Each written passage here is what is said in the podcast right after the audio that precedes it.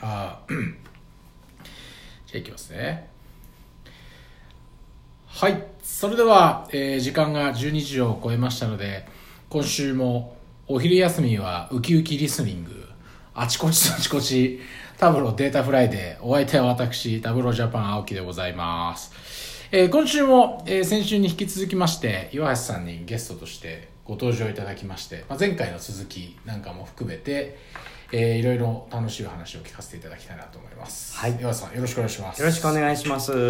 時に、えー寒いですね寒いですね。はい寒いですね。寒いですね寒いですねこれあの録音してるのは2月15日なんですけど、今は日い東京でも雪が降ってましたね結構降りましたね。いやびっくりしましがったこの時期銀座雪降ってましたもんねそうですね。寒い、まだまだ寒いです。まだまだ寒いですねなんかあの、ね本当に早く春になれっていうのを本当ひですしねひしと感じますが風邪などひかないように皆さそん。うですねそれ大事ですね、大事ですね。あらありがたいことに、はいダブルジャパンはあんまりインフルエンザが流行ってるとかまあ聞かないそうですね。今年は、うん。ないですねないですね良かったなと思いますけど、うんまあそんな中あの、ホットな話題として2019.1もリリースされて今日はちょっとそれ後半出ました。触れたいとは思いますが、はい。い、やーもう早速世間の出ましたついにと出ましたいいことですね、はい。まあ、ちょっとね世間の話題いろいろさらっていますけれども今日はその辺の話も後半触れていければなと思います、はい。で、まあ、前回を聞いていただいている方も聞いていただいてない方も、まあ、今日ご参加いただいていると思うんですが前回は、えー、と AI とマシンラーニングってこう何ぞやみたいな話を、えー私がこう岩橋さんに質問する形でいろいろと教えていただいたのかなと思いますで、まあ、アンケートの方にも回答をいただいていてあそうアンケどうでどうでーしトたアンケートアどンうケでーしたトといえばはい。あの非常にこう嬉しいあのこれリスナーさんの声といっおてー、嬉しいいいん励だみになりまとす思うんね。ですけど、ええーそんなにまだ多くないんですけどリスナーリスさんナーさ自ん体は自体が。はい、多くないんですが、はい。えーこんなねあの回答っていうかおお聞きたいです話ねいただきましたはいちょっと待ってくださいね今探してますが、はい、じゃあその間にですちょっと一点ですね、私あのー言っておきたいことがありまして、あの前回結構 AI についてそれからはいマシンラーニングについて、はい結構喋らせていただいたんですけれど、はい私もプロフェッショナルでではないので、はいその点ですね、あのーちょっとご容赦くださいご容赦くださいというか、あの、はい本気でやはり、はいあのマシンラーニング、それから AI をやってる方にとっては、はいはい本当にですね、私なんぞが喋ってしまうのは本当に申し訳ないと思っていまして、はいその点をですね、あのーご容赦いただきたいというのと、まあ、な生ええ温かく見守ってくださいといそうことですね。ただやはりその、まあ、今後、この、まあ、データ分析、デはいータ活用の、あのー世界の中で AI、それからマシンラーニングの活用っていうのは、あのー絶対必要になってくると思うので、私も一技術者としてですね、はい勉強していきたいと思いますので、はい皆さんと一緒にそうですね勉強していければいいなと思いはまい、す。ぜひまあフィードバックなんかもいただいて、まあ、そういうこうディスカッションみたいな感じになっていくといいかなと思いまそうですね。それれを含めた上で聞いていただきたいと思っております。よろしくお願いしますありがとうございますで、はいアンケートなんですけど、はいあのーまあ、雑談も多めに聞きたいですあっていあ、そうです。 あれなんですよね、えーでまあ、ちょっとこう狙い通りだったんですけど、ええあのタブローの新機能などに特化した内容かなともともと思われていたみたいで、えちょっとこうお昼時ってこれランチの時間じゃないですかこあーれ話してるのが、そうですねなのでなんかこうね真面目に聞かなきゃいけないのかなとえこう、いうように感じてえーおられた方もいらっしゃったみたいなんですが、まあ、ライトな話題が多くとても楽しかったですとデータにまつわるけれども硬くなりすぎない内容で雑談も挟みつつなデータフライデーが聞ければ嬉しいですというお便りをいじゃあだたらっだといききまましょうしかた。はいだらっといきましょだうらっといきましょうだらっといきましょうだらっといきまはい、しょということで、あのまあ、前回、えーはい AI と機械学習マシンラーニングのはい話させていただきましたけども、まあ、ここからあの続き的にはこうどういう話でスタートしようかなと思うんですがう、ええまあ、この AI とマシンラーニング、まあ、今後のタブローこれとどう付き合っていくかっていったところは今ええ岩橋さんどんな感じで見てらっしゃいますか、そうですねあのーまあ、2つあると思うんですけれどもその AI それからマシンラーニングが出してきた結果を可視化するっていう、はいそのはい対象データ対象としての付き合い方っていうのもあると思うんですよね。はいでもう一つの側面として AI やマシンラーニングを BI が取り組んでいくで、うんもっとスマートになっていくっていう世界が広がっていくんじゃないかっていうふうに思っていまスす。マートスマートと言いますと。はいというとですね、まあ、あの BI がもっと賢く人間に寄り添っていくんじゃないかそういう世界が今後広がっていくんじゃないかっていうふうにはいちょっと言われています。はいでスマートアナリティクスとか、はいあとは、まあ、ガートナーとかが提唱しているのはオーギュメンティッドアナリティクスというような考え方があるんですけれど、まあオーギュメンティッドアナリティクスっていうのはオーギュメントっていうのを拡張す拡る張わけですよなんねですね。はい、はい AR っていうのはオーギュメンテッドリアリテそうですィでね。はい。まあ、AR ってこう、ね皆さんのイメージだと、こうかレンズみたいなのを通すと、ええ本来あるべきところにこう、はいはいはい CG 映像っていうのがこう重なってるみたいな、そうですねまあ、そのオーギュメンテッドええです、そうですねオーギュメント、まあ、日本語だと拡張っていう、はいと思うんですけれども、まあその人間の能力っていうんですかねケイパビリティというんですか、まあ、それをまあ拡張していくだからその人間の知能を代替するんではなくてああこの人間の知能をアシストして拡張するための機能っていうのが進んでいくんじゃないかっていうふうに言われていスるーパースーツみたいなもんですねあそうですねだからここうロボットが動くっていうよりかはモビルスーツみたいな人間がそれを着るとうそうですねパンチ力がすごいとかうんもともと持っている人間のこう想像力をはいこう膨らませていくっていうかそうですねそんな感じなんですか基ね本的にはその人間がやっぱり主体になって、うんまあ、決める意思決定は日本人人人間がやるんだけれども、はいまあ、それを意思決定しやすいようにあーもっとその機械が人間に寄り添っはいていく、あーそういうような世界があの広がっていくんじゃない面白か面白そうですねって言われていて面白そうですねはで、あのーまあ、それをですねまあタブローの方はスマートアナリティクスっていうような形でまあちょっと提唱してるんですけれいど、はいまあ、例えばですね今あの人間がいろいろなこう面倒くさいことっていっぱいしないといけないんですよね。ほう例え例えばばはい例えばなんですけどあのデータプリパレーション前準備の段階でうん表記の揺れがあったりはいすることがありますね。まあ、日本語だとね、えーこう送り仮名の違いとかってえー結構ありますよね,、ありますね引っ越しって漢字で書くときうにん小さい「つ」とひはいらがなの「し」がそれもありますね入るとか入らないとかはい、ありますもんねあとはまあ県が埼玉、はい埼玉県とはいこう県が入ってないとか入ってる入ってないとか市区町村が入っていないとか、まあ、あとはちょっとあのカタカナが間違っちゃってるとか、はいまあ、そういうのも機械っていうのは別々のエンティティだというふうに認識してしまうんですけどはいこれ一緒じゃないかっていうことを、うんまあ、スマートに賢く提唱してくれたり、そそういった形でその前準備の段階でもスマートになるってこともあるだろうし、あとはですねその可視化自体ですねデータを読み込んで、はいこれってもうあの営業成績のデータだっていうのが分かってるんだったらそれはもう営業成績用の、まあ、トップの営業担当のランクはいを自動的に出したとおか、ー昨年と比べてどうだろうかっていうようなビズをもうこういうビズをあなた見たいでしょっていうようななるほどまあ、今あれですねショーミーとかあると思うんですはけいど、はいタブロああいねったものがもしかするとですね、もう自動的にあなたの見たいビズはこんなんじゃありませんかっていうあのでーすねなるほスマートどに提唱してくるんじゃないかなんてこともあるかもしれないこうう、いうデータをタブローに食わせているあなたは、んきっと、まあ、セールスの、はまあ、売上のデータならば、え売上が、ええまあ毎月毎年どうなっているんだっていう経は年い変化が見たいよねとか、ええええまあ、地域別が見たいよねとそうか、ですね成長率見たいよねとえか、ええこういうのを、ええまでもこうなんていうか感じ取ってというかそうですねまあ売り上げと経年があったら、はいもうそれはその経年の変なる化ほどそれから作態はい比率はいっていうのを見たいでしょうみたいなことうんうんうをん、あの提案してくれる、はいそれ結構お利口ですよお利ね口スマートですよねお利口ですねそういったことができるんじゃないかとかあとはそのデータモデルに関しても、はあのまあ、今いろんなデータソースが散在していいる、はいっていった時にあなたの見たいデータソースはこれじゃないですかあとーいうところを数あるデータソースの中かはら選んでくれたり、いうん例えば、えーそうですね売上のデータがあって、はいそこからマスターデータを、まあ、勝手にジョインしてくれるようなうんそういったスマートな機能がうん BI の中に入ってくるんではないかっていうようなことを、えー提唱しているなるほど提唱されているうんこれが次次のですねあの BI の波になるのではないかっていうようなことも言われてますね。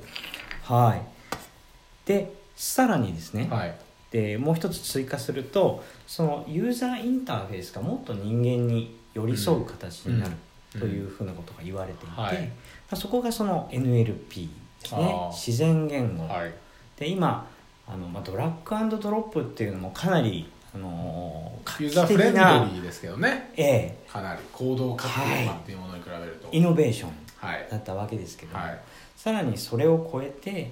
例えばそのデータに対して、はい今年の売り上げはいくらですかとかそういうことを尋ねる自然言語で話しかけるようにはい話しかければはい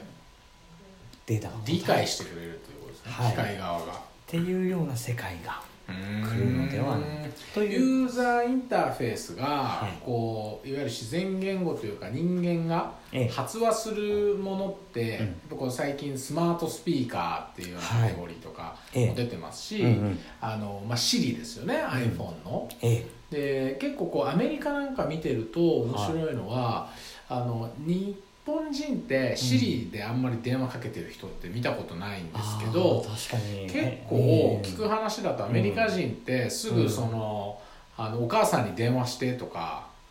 まあ、ボタン長押ホームボタン長押してシリ呼び出せるじゃないですかは、お母さんに電話してとか、ええどこどこに電話してとかって言へっえてすぐそのままこうハンズフリーであやるそうなんっだていうことが多いみたいですね。あそうなんですかへえはいそれはなんか文化の違いなんですかねなんですかねあと最近私もこううん LINE をあのうんうちの奥さんなんかに送るときに、うん歩きながらこうとかできないじゃないですか、はいええ歩きスマホ危ないっていうのがあって、でスピーカーをええピッて押して、うんうんで今から帰るとかご飯やる今日飲み会になったとかで結構な、あの認識率でああそうですよ当ねたりますよね、あれすごいなと思ってそうですよね、は僕もこうマップとかをやるときにやっぱ歩きながら文字を打つのがはいこう難しかったりするので、まあ、Google マップと使って、はいまあマイクでその住所こをこからとか、ええあー言うと住所言ったり結と構か正確いにやすごいっすね導いてくれるっていうことではまあその自然言語ですね、はい NLP の技術っていうのはすごく進化していますし、はい我々の生活の中にはいどんどんこうしあのい、入ってきてる入ってきてじいゃるないですか、うんうんちなみに NLP、まあ、はい初めて聞く方もいらっしゃるかあもしそうれでなすいねですけどはい、ナチュラルランゲージプロセッシングってことで日本語に訳すと、ええ自然言語処理っそうですねていうようなものですよね。そうですねはいはい、その通りですはいうんはい自然言語処理でどんなものかとはどんなものかはい っていうことですね、はいまあちょっと説明した方がいいですよねはいはいでまあ、自然言語処理とはということなんですけども、まあ、つまりその日常私たちが書いたり喋ったりする言葉をはそのままあの機械がいうん理解しで反応するという、まうあ、ん技術、はいうんになるわけですねうんうんうんはこいれテクノロジー的にはうん難しいことなんですそうかですやっぱりね難しいです、うんはい、で私たちがやっぱり話してる言語っていうのははいものすごく曖昧性をう含んでいます、うんで、えーやっぱ機械が理解できる言語とかなり大きなギャップがああるということでーすよなるねほ。どええ例えばですねそうですねあの例えば今月の売り上げいくらみたいな形で、まあ、人間はあの聞けば、はいまあ、答えられますけれどそうでもすね機械にそれを人間の話し言葉でかこ聞いたとしても、はいそれはなかなか答えうんられないわけですね。で機械は、まあ、例えば SQL に直すとすると、まあ、セレクト、まあ、セールス、うんうんうんフロムテーブル名はいウェアはい何年の、はいはいというような形でかなり細かくどこから持ってきて何を持ってきてあというところを機械の言葉に置き換えないといけーないわけですよね。うんうんなのでその私たちが普段喋っている言葉と機械が理解できる言葉というのは大きな溝違いがあるんですねがあるわけですね。例えばまああのこの間もちょっとお話ししましたけれども、その私たちが使う形容詞っていうのもものすごあーくあの曖昧なは基準があって、いはい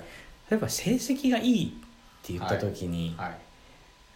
何を取って何をもって成績のいい営業っていうのをはい通りますか、 はいはい例えば高いワインをはいまたは安いワインをって言った時に、じゃあ100個ワインのリストがあって、うんそこからどこからどこまでが安いって、うんボーダー引くのって結構難しくないですか、難しいね確かですよにね、ね、はい、で人によってもこうね、違違ううしでしょうしね、えなので、まあ、例えば高い安いとかだと、はいその平均値を取ってうんさらに標準偏差のはいいくつ分をはいはいその離れてるものはいはい以上を、まあうん、高いとはかい安いとかど言うことにしよとかうんそういうような定義をやっぱり細かく指示を与えてあげないまあ確かにと確か機械の方としては分かりませんよ、確かにですね ということになってしまあうーわけなんですよねや。っぱりこうねあの上司の指示なんかもはいうんこうんうぼんやりしてて人間でも分かる時あるじゃないですかあこーうもうこの資料さ もうちょっとどうにかなんないかなとかそう でこうーんこの資料もいいんだけどうんなんかもうさもうもうちょっとこうさうんなんかさみたいなそうですねどどうしたらいいんですかみたいな行ね間読もうよっていうようなところはいがあると思うんです はいね、やっぱりこう新人の方とかはもう分からなかったりするとそうですよねやっぱり逐一何を何時何分、はい何はい何をしてくださいっていちいち言わないといけない、はいはいやっぱり機械も同じで、はいやっぱ行間を読めないので、そうですねまあ、そこはその人間が、あのー普段使っている言語を学んでそこから学習してうん人間に寄り添った形の答えを出せるような、あのー学習をしないといけない。うんということになります、まあそういったその人が使う、えー言語と機械が使う言語のギャップを埋めていくというところがこの自然言語処理、はいナチュラルランゲージ、はいプロセッシングだということになるわけですことなんね。ですねなるほどはいそれ、まあ、タブローはあのどうどうなんですか、どうなんですか、はい、いい NLP とのご 質はい問実はですね、2019.1でアスクデータという機能が出ました 知っいてるやー出ました 出ましたねそうですねあでのこれがあそうですねはい出ましたでまああのどこが革新的かとはいいうかと言いますとですね、まあ、今までそのデータに対して、まあ、ドラッグドロップでインサイトを得ていたというところがはい今後はですねその自然言語でデータに問い合わせれば、うんドラッグドロップなどの操作を必要とすることなく、はいインサイトが得られてしまうという、うん画期的なすごいです機ね能になります。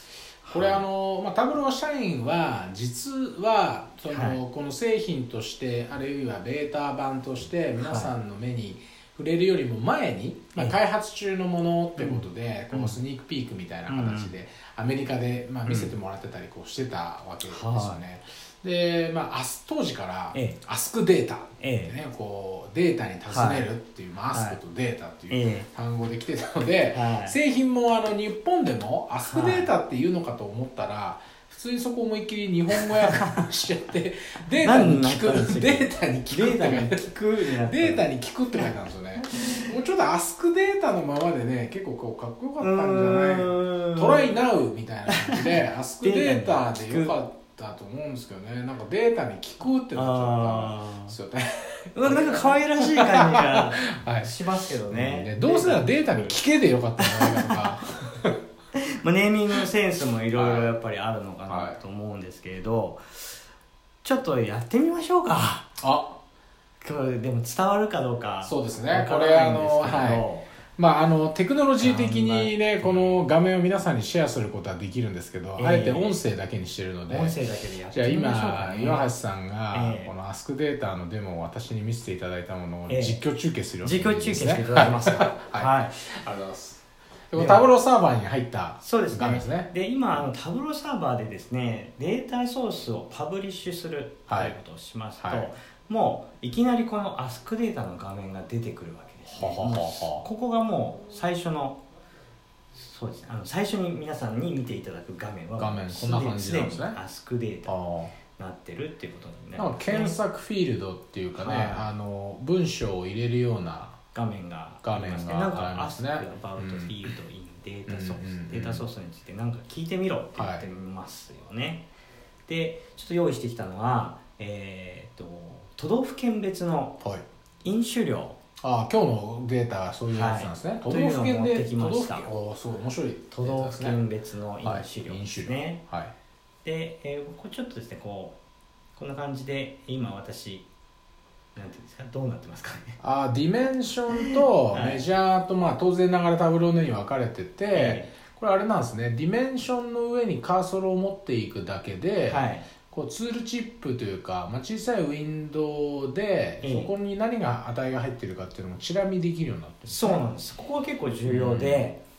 あのまあ、データソースパブリッシュしましたはいその中にどんなものが入ってるのかあちょそっうともねチラ見したいじゃないですか、うんはいはいカラム名だけでは、一体これ何が入ってたんだっけな、えーみたいなパターンですね、えーはいそうですねなので、まあ、都道府県なんでこれ見ればねあの、はい大分とか、はいうん宮城とか入っても分かりますけうどんカテゴリーって言われても何か分かうん何んなだい、ったっけちょっとカテゴリーピッてやってみると、はいどうですかねあウイスキービール、はワイン日本酒焼酎とそうですねあこういうのが入ってるというのは、まあえ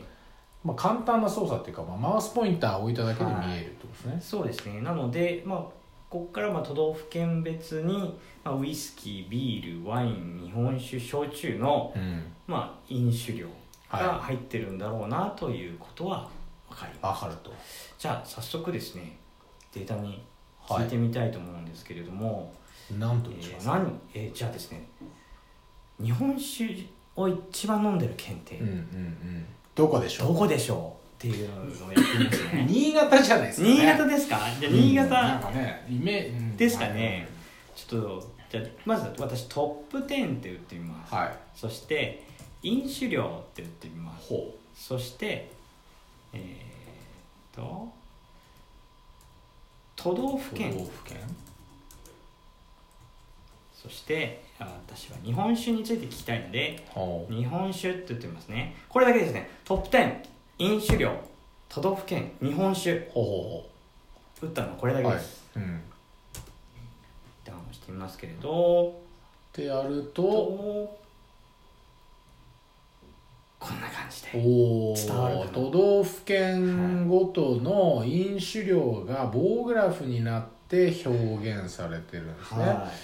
でトップ10なんで都道府県もまあ10個しか出てないってことえですね、やっぱ新潟ーが新潟が1位ですねですね新潟秋あ田飲むんですね島根山形という形で、あ予想通りやっぱり新潟ですね新潟ですねではいも2位が秋田っていうのはなんか意外でしたねね意外とんそうですね、富山石川とかこの辺りも入ってるってうこんうとんですね、うんまあこんな形で私今打ったのは、えートップ10というキーワードと、はいえー飲酒量はい都道府県そして日本酒すねだけですねこういった形でもうこれだけでこう作ってくれるわけです作ねってビいくジュアわラけイでズすをねはいこれはすなわちそのえっ、とまあアスクデータがと表現しますがはい岩井さんがそう打ったことによりアスクデータ側があはいえっ、と飲酒量をあーあー飲酒量をまず見たいんだなとでさらに都道府県別に見たいんだなええーなおかつ日本酒だけで見たいんだなっていうところを理解して、はいまあフィルターだったりとかええいろんなものを設定して出してくれた、えまあそうですねはいそうなんですよねはいなのでで私今ですねあのまあ今の段階だとやはりその話し言葉とはちょっとかけ離れるんですけうど、ん確かに確かにやっぱりその単発のワードで入れるとうん理解そうですしねやすい、 Google 検索のまさにするようなのに近いですねだから Google で検索する時もすねはい話し言葉であんま検索しないじゃないですか、え東京、ええラーメン、ええうまいとえか、 ええそうですね人気とかね、うんでそういうこう単語単語で入れていくっていう雰囲気は、でもあのアスそうクですデねータも一緒なんでええまあ、そこはこう慣れ親しんだような感じなのかなと思いますそうですねははいなのでまあ一回こうグラフになってしまえばあとはですねこう調整が効きましてい、マウスがどこに行ったかわかんない例えば今はい日本酒で、あのーフィルターしてますけども、はこれをですねちょっとクリックすると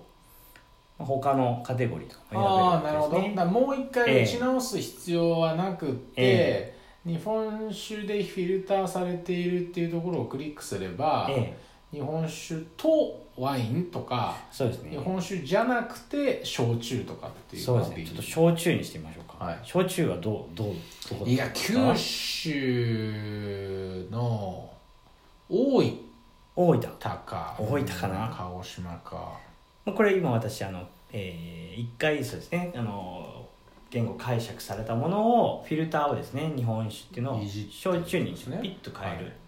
だけなんですけども、そうするともうすあぐ宮崎宮崎鹿鹿児島大分熊本あやっぱり九州です九州ねやっぱねですね焼酎は飲んでるということが分かりますと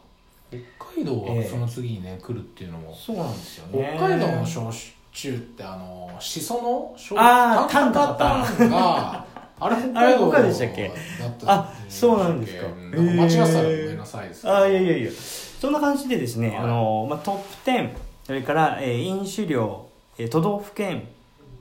日本酒、はいみたいな形でキーワードで入れていうくんうんうんと、それをですね機械が読める形に、えー解釈をしていきますあでー今ちょっと画面の中を読んでしまうと、まあ、サム・オブ飲酒量、はいまあ、飲酒量が見たいわけですよね、さん合計してくださサいムなんですサム・オブ・マスカ、はいうんがえー、それからまあ都道府県ごとで見たいので、はいバイ都道府県うんといううん形に直します、で、えートップ10の都道府県を読む、うんバイサム・オブ・飲酒量と、うんうんうん飲酒量ごとに、まあ、トップ10の、え都道道府府県県をを出出ししててーでカテゴリーはフィルターカテゴリーはいという、焼酎とか焼酎日本ですね酒というような形にこう言語の、変はえてくれてるわけい、です機ね械が分かりやすいような言語に翻訳して、うんくれるということなんですね。こういうことをしたいんですよねっていうのを自動的にやってくれてるまあそんなイメージですねそうですね。はーい。なので、そうですね。まああのー本当に簡単にですね、あのーデータに尋ねる。うんまさにちょっとグリグリグリグリっと分析したいっていうよりも前に、はい簡単にこのフィールドって何が入っていたんだっけっていうようなところですとうんうんうんか、まあ、そのトップ10って何なんだろうなっていうようなところを問い合わせるっていう意味だと、うんまあ、結構いい仕事してくれるんじゃないですかねうんってシいンうプルなではあるものに関してはってことですはねいであの、まあ、こん今の機能なんですけど機能としては例えばですねこう飲酒量に対して、はいまあ、シノニム同義語っていうのを定義できるんですねなのでこれを飲酒量酒飲みとかいうような形で飲酒量っていうのええはあくまでも元々のデータソースの中のはカラム名というかデータ項目として飲酒量って入っていたけれども、いえ当然ユーザー側ははい違う言葉で検索してくることもありえええるので,、ええ同義語を定義しえて同おく義語を定義してますねそうするとちょっともう一回やっていきます読みますけども、えー酒飲み都道府えー、そうかなトップ10トップ10酒飲み10トップ10酒飲みはい都道府県焼酎はいみたいな形で問い合わせるとちょっと出ないですかちょっと今出ないですけどまあやり直します出るねいやもう皆さんに見えてないのであれですけどでもこれあのねちゃ画んとです面を見ていただきながらトップ10デモをやってあの想定と違う動きをしちゃうああるあるって感じですよねちょっと私打ち間違えちゃったかな焼酎これでどうですかトップ10酒飲み都都道府県焼酎ダンと行くとあ宮崎鹿児島大おー分酒飲みなんだなっていうはいはいはいのが分かるでちゃんとあのサム・オブ・飲酒量ってことでそこが飲酒量にそうですねあのこう変えられてるというかそうですね酒酒飲みと飲みと飲酒量が同じ意味なんだなっていうのはをうんえーとまあに今人間がこう定義してあげてるわけですけど、はいはいまあ、今後はですねもっといろいろな言葉を学んでおー酒飲みと飲酒量は一緒だろう一緒だろうとかそういうようなあー触れを吸収してくれるんじゃはないいはいかはいはいはいなと。はいねなるほどはいこれ面白いですようねん、そうですねで。さらにこれは、アスクデータでお金を取ってないんですよねつまり2019.1にアップグレードさえすればええ使えるんですよね、そうですねはい漏れなく漏れなく使え漏るれなくついてきますね遊んでみてくださいねそうあ遊びたい感じになりますよねういんろいろとそうですね、まあ、結構今まだまだねこれからの機能ではあるとは思うんですけれど、はいもう少しその、まあ、技術が進んでくるともっと曖昧な概念っていうのを理解していくのではないかと思っています。だからこれまだ、はいあの日本語化対応しが不十分なところもあるじゃないですか、はいサム・オブとかって出ちゃうとか、そういう意味だと、うんこうこれからこうこういうふうにアスクデータも進これまだね進化の途中っていうか本当にまだあの、はい初号機みたいな。そうですねはい初号機みたいなエヴァンゲリオあのンとまだそうですね、はいアムロ・レイの初代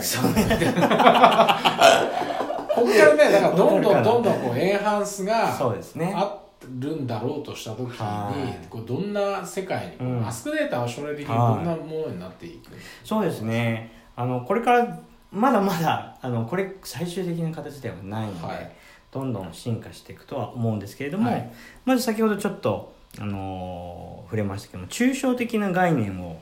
理解するっていはういところですね、まあ、例えば高いとか安いとかいった時に、どこからどこまでが高いなのかどこからやどこまでが安いあの、まあうんワインなのか日本酒なのか、はいというところを、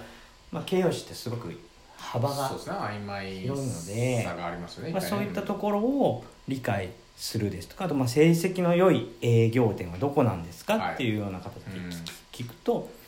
まあたただ単にその売り上げが高いところを出してくるだとか、うんまあ、最昨年あ昨年対比はいを出して、まあ、伸び率のいいところを出してくるだとか、うんまあ、そういったところをですねあの補完して、うん曖昧な経営者を理解するようになるっていうのも一つあるかなとはい思いますね。はい面白いですね、うん逆にだから人間側もそこでこう学習するっていうか、はいこうアスクデータに対して、うんえーまあ、高い成績とか良い成績って問いかけた時に、えええーアスクデータ側がそれを解釈して、えーこの値を超えた人を、うんえー高い良いと判断しましたうっんていうこうあれが出るわけじゃないですか、はいちょっと人間の方もなんかこうハッと気づかされて、そうですねあそうか高い良いってうんなんどう定義あーするべきだったんだろうかみたいなねなるほど機械はうん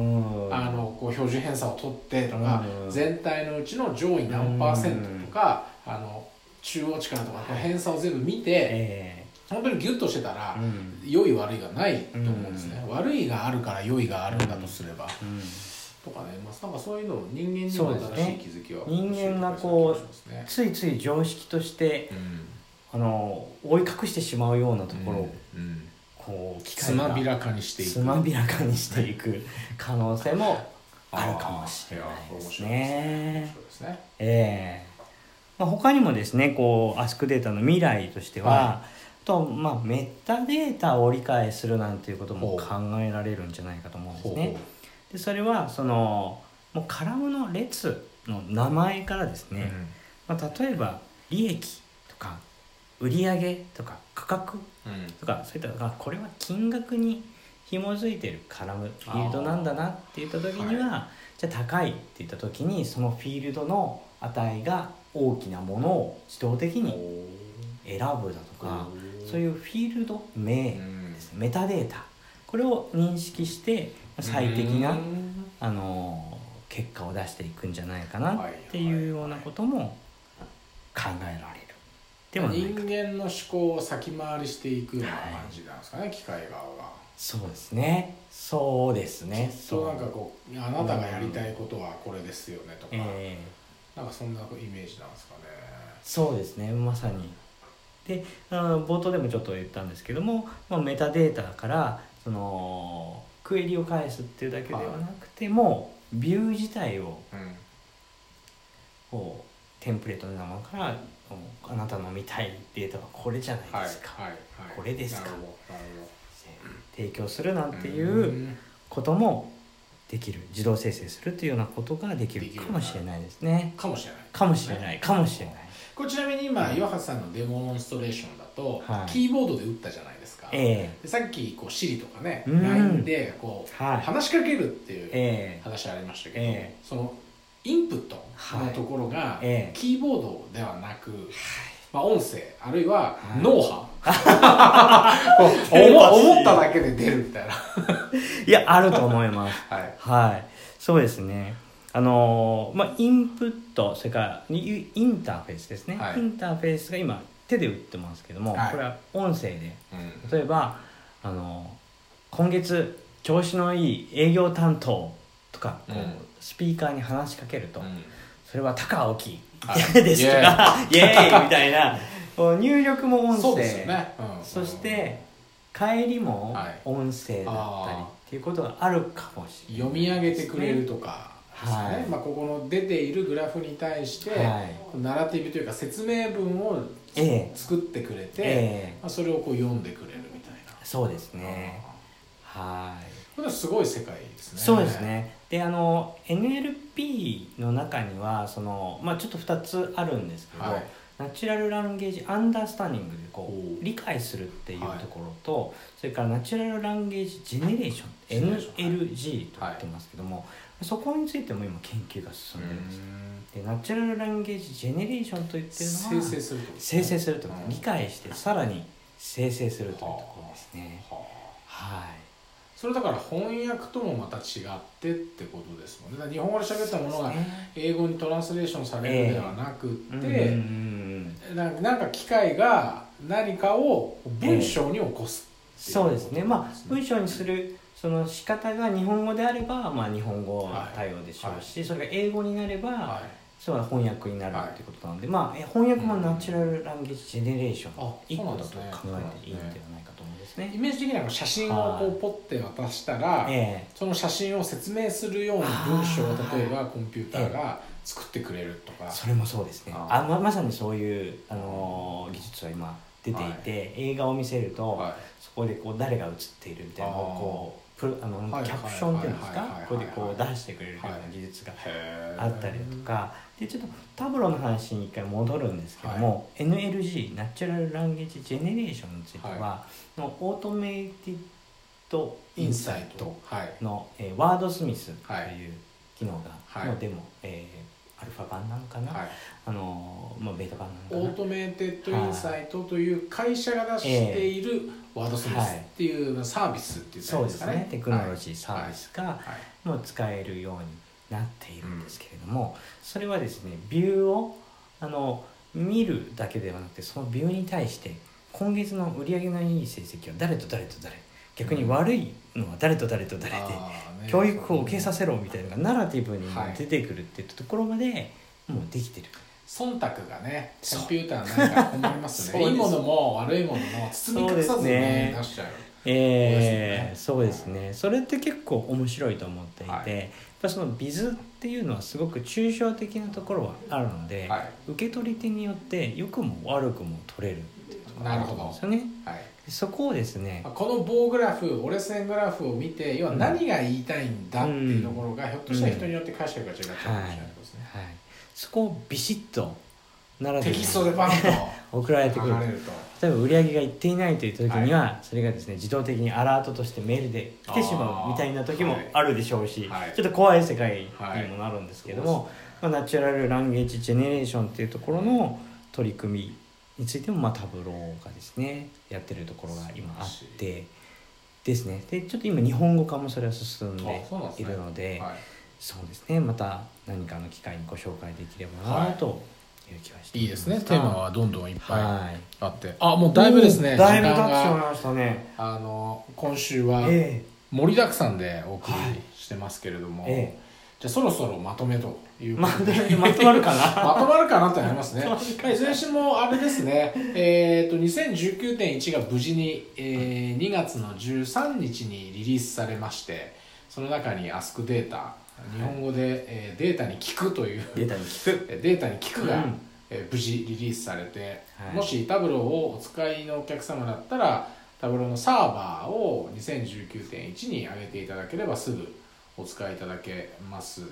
オンラインでも使うんですねあそうですね、はいオンラインでも大丈夫ですね、うんでオンラインのトライアルもありますしね、なので、まあ、まだライセンスを買われてないとかっていう方は、うんちょっとオンラインタブロオンラインのトライアルなんかやってみていただくとアスクデータはどんなものかそうですねちょっと体遊んでみ験てできて面白いかもしれないですね、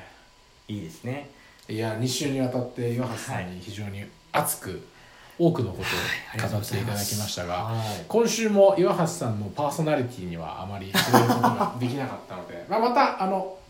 今年まだ、はいあの12月まで放送回数を私も重ねていかないといけないいけないですし長い道のりまあなんええ、この2月に、まあ、はいアスクデータ出ましたよねっていうものの、だから続報が、まあ、秋とか、まあ、冬とかねそうなでんすねかまた出たら、うんまたちょっと2月にあんなこと話してましたね、みたいな感じで、えーぜひご登場いただいて、はいその時にはきっとええリスナーの数も、まあ、3増えてるか桁な4桁 ぐらいまで皆さん応援してくださいタカさんをねそうあの、はい言ってほしいんですよねこういうのがあるよってそうですね今ね大々的えにこれ宣伝してないんですね意図的あに意図的にですよしましょうよ